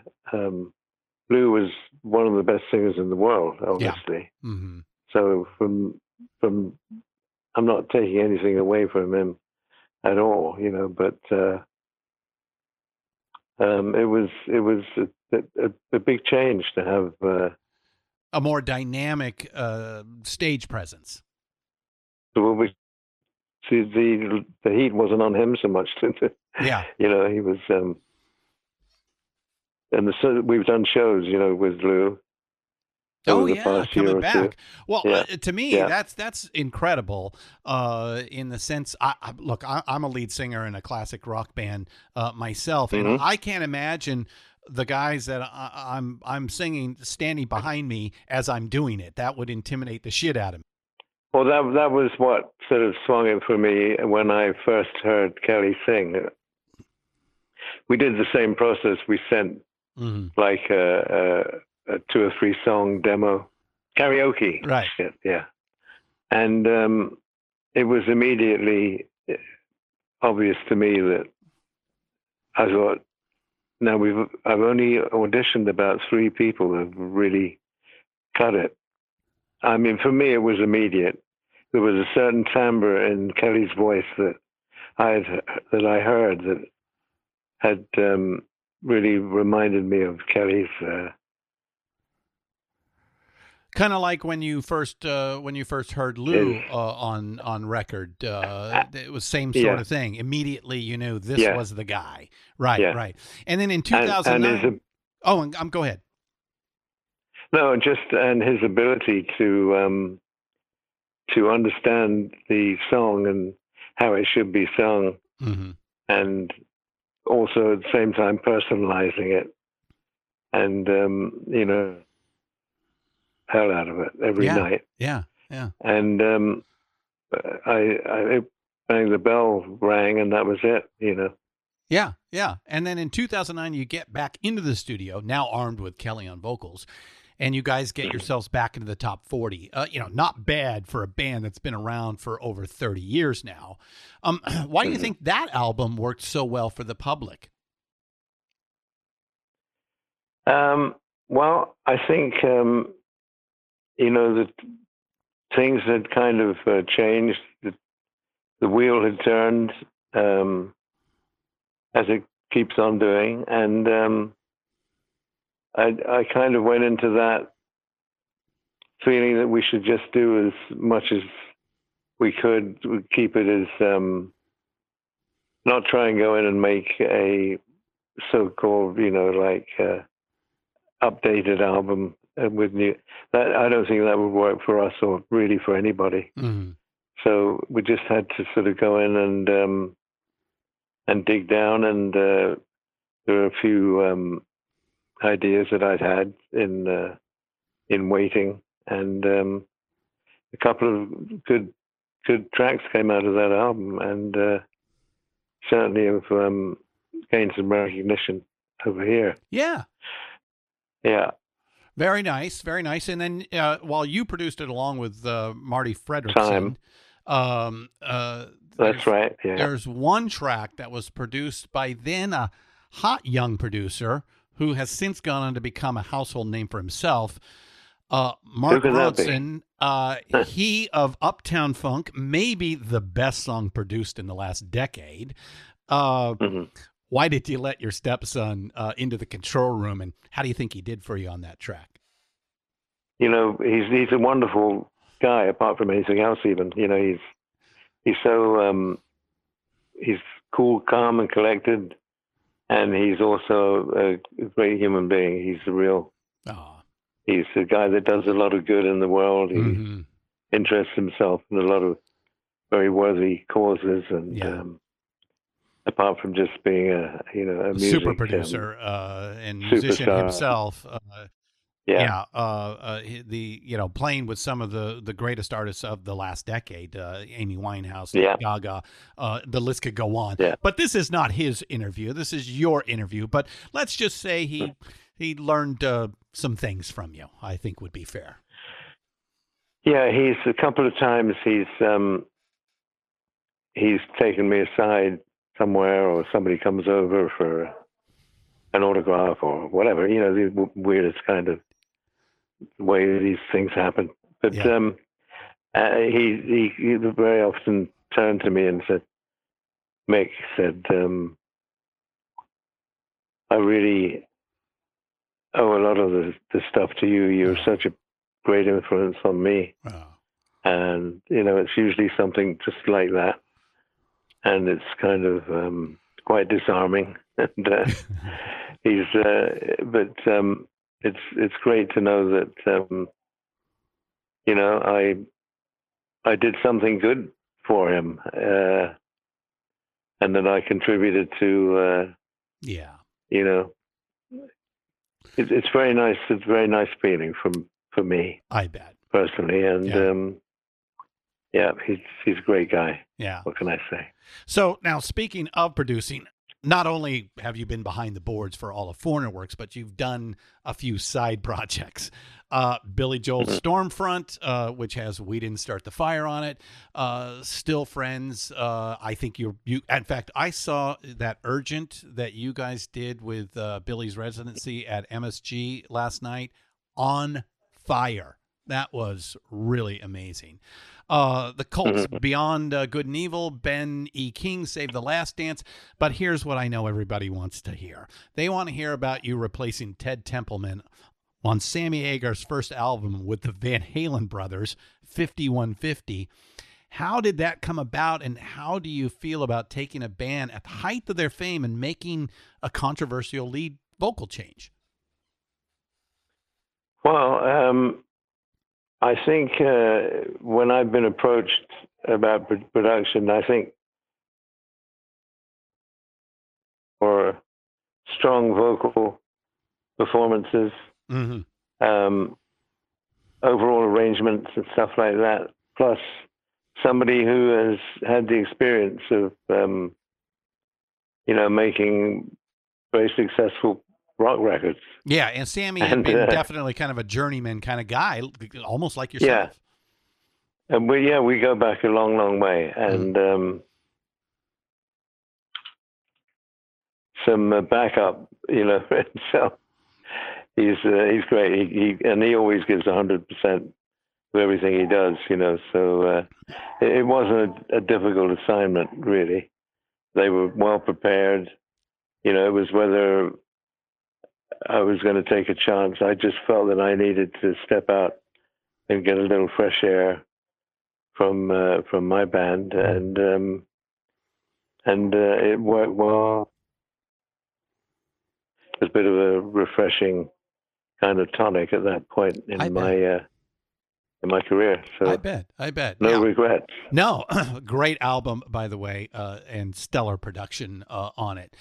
So, uh, a couple of, of questions here. Um, uh, uh, you know, I did a Grammy and Rock and Roll Hall of Fame search, and how the fuck are you and Foreigner not ever gotten those accolades?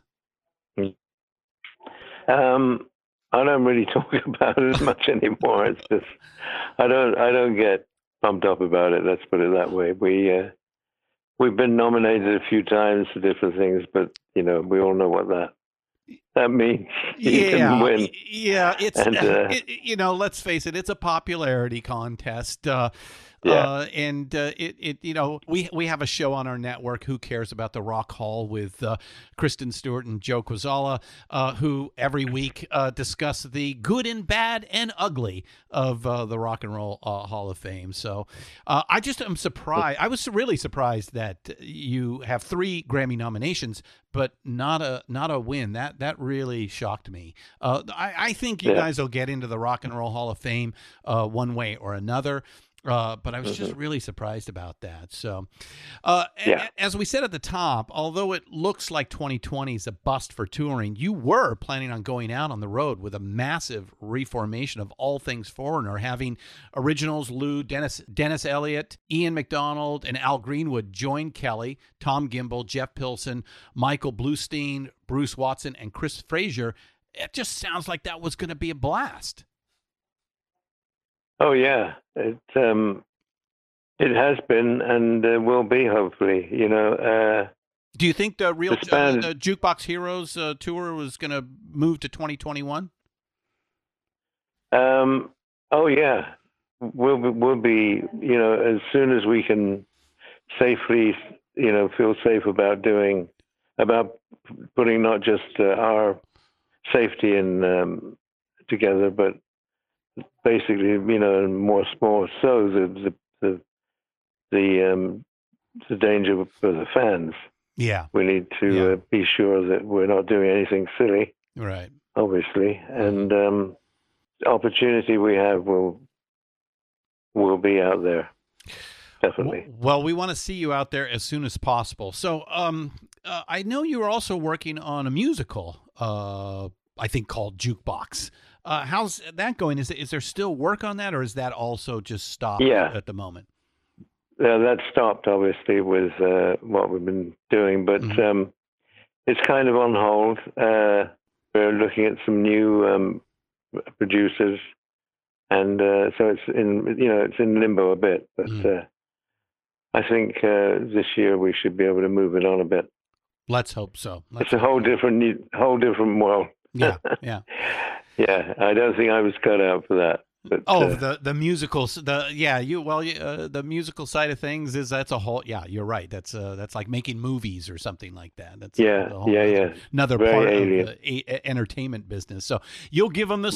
songs and let them uh, put uh, put something together that uh, at the end of the day, that's the only way to do it. I think. right, right, right.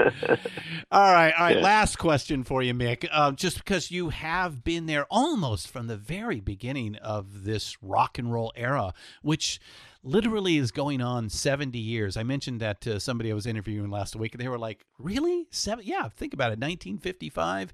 Uh, we're, we're we're coming up on 70 years. It's pretty crazy." So, Hmm. Pretty ha- well, yeah. having spanned almost the entire history of rock and roll yourself, and then this is a big question. So please look into your crystal ball, go as far as you want. But where do you think this music will be in, say, 100 years? Um, well, I was thinking about that. Uh, it's obviously, it's hard to say what if it's a, a, a music's been very resilient. Uh, it's the first time that there's been that amount of um, time of uh, you know relevancy Yeah. in in in music. Yeah. How important it's been sustained that way for 70 years, as you said. So it's going to take some something really strong to take over the reins, whether it's even music, was or going to be more in the electronic world of uh, more things that um, you know these days things are so sophisticated you could use them in in weapon war weaponry. It's crazy, you know. Um, the uh, the level of uh, sophistication. Um, so, music wise, I, I, it's already changing quite a lot. Yeah, yeah, Mm. yeah. We're in a new era. There's a lot more interest. Yeah, definitely. And I kind of like it. It, it sounds to me like some of these playlists sound like um, listening to my father's old albums when I was a kid. Oh, and it's like uh yeah i think nostalgia is a, a part of that. Yeah, um and um as far as the music itself i mean it just depends how many um how many great writers can come and and do something about that. And um you know but i think um music's come so far i don't think it's just going to die out or you know I, I think there's there's a long history ahead future for um for, for the kind of music we've been doing. Um but uh, there again I, I don't really know how to describe what we do. It's just uh, people seem to have fun listening to it and as long as it's uh, good old fun as well you know i'm i'm happy. Well, Mick Jones, thanks so much for being with us on Deeper Digs today. thank you man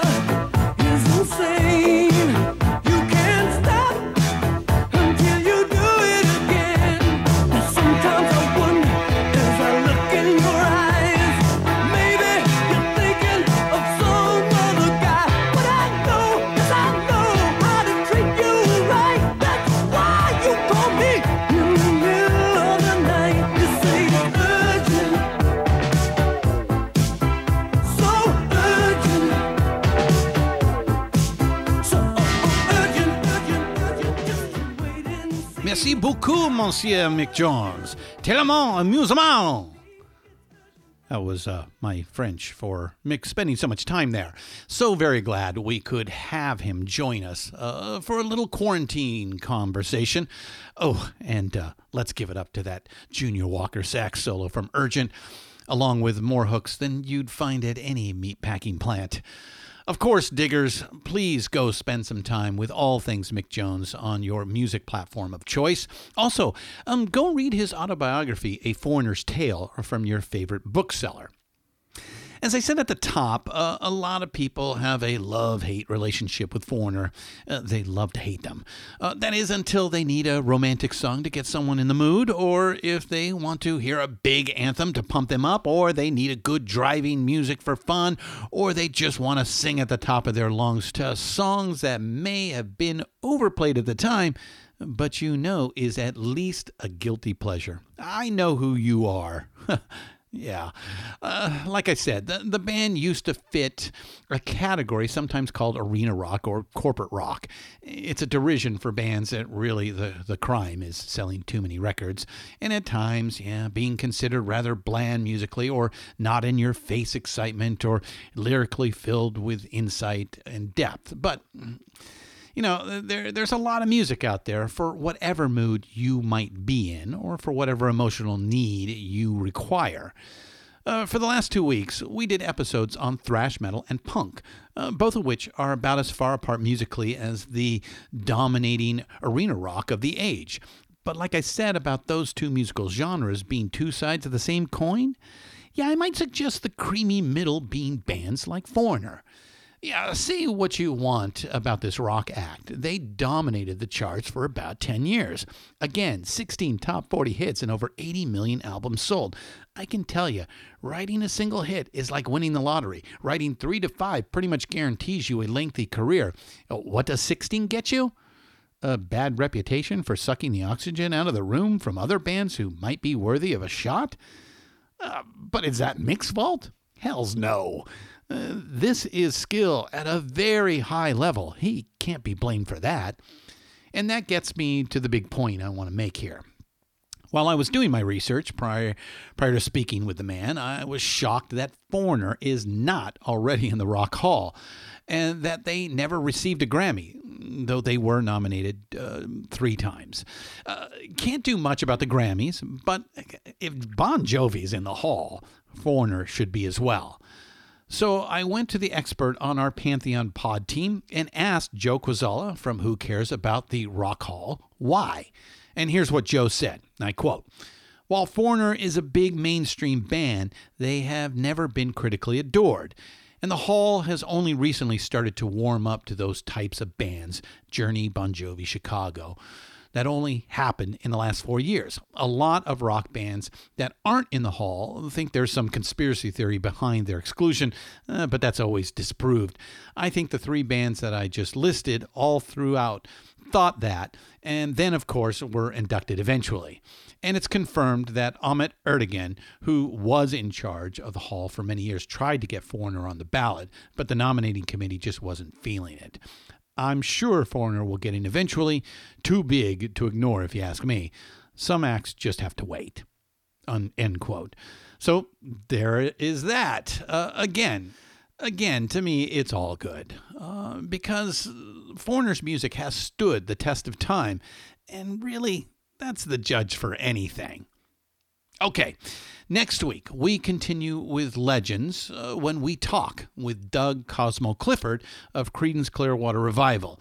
He gives me all the good, bad, and ugly with the band from El Cerrito, California that authentically sounds like they all just walked out of a Louisiana swamp. The first band to truly knock the Beatles off the top of the pops. Join me for that one. Diggers, stay safe out there, and please keep up the rockin'.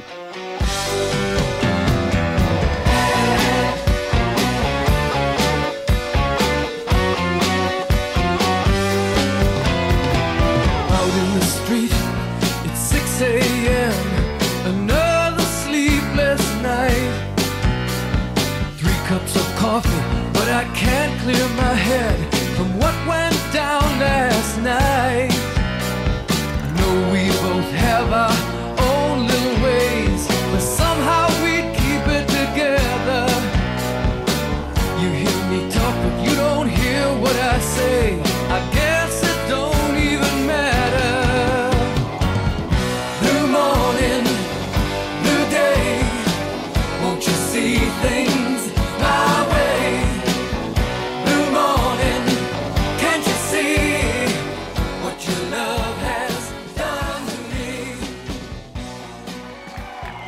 Digs is hosted by Christian Swain.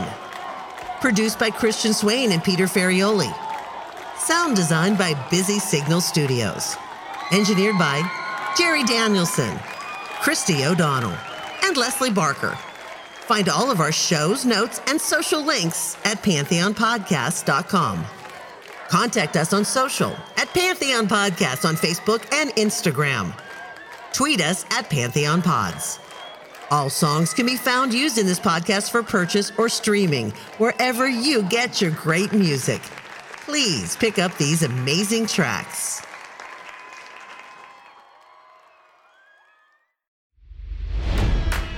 It's NFL draft season, and that means it's time to start thinking about fantasy football. FantasyPoints.com features industry leading experts and prognosticators using proprietary hand charted data to help you score more fantasy points. FantasyPoints.com is the place to go for whatever kind of fantasy football you play. Whether you play fantasy football, daily fantasy sports, or do a little bit of everything, Fantasy Points has the meticulously researched content to guide you to victory. And why wait for the fall? Fantasy Points also covers the new spring football league, the UFL. Join the guru, John Hansen, Scott Barrett, Joe Dolan, and other massive names in the fantasy football universe with an exclusive offer. Use code Pantheon for 15% off any fantasy points package, including the all in package, with access to every article, tool, and data nugget that Fantasy Points has to offer. That's fantasypoints.com and code Pantheon for 15% off at Fantasy Points. Fantasypoints.com, code Pantheon. Score more fantasy points.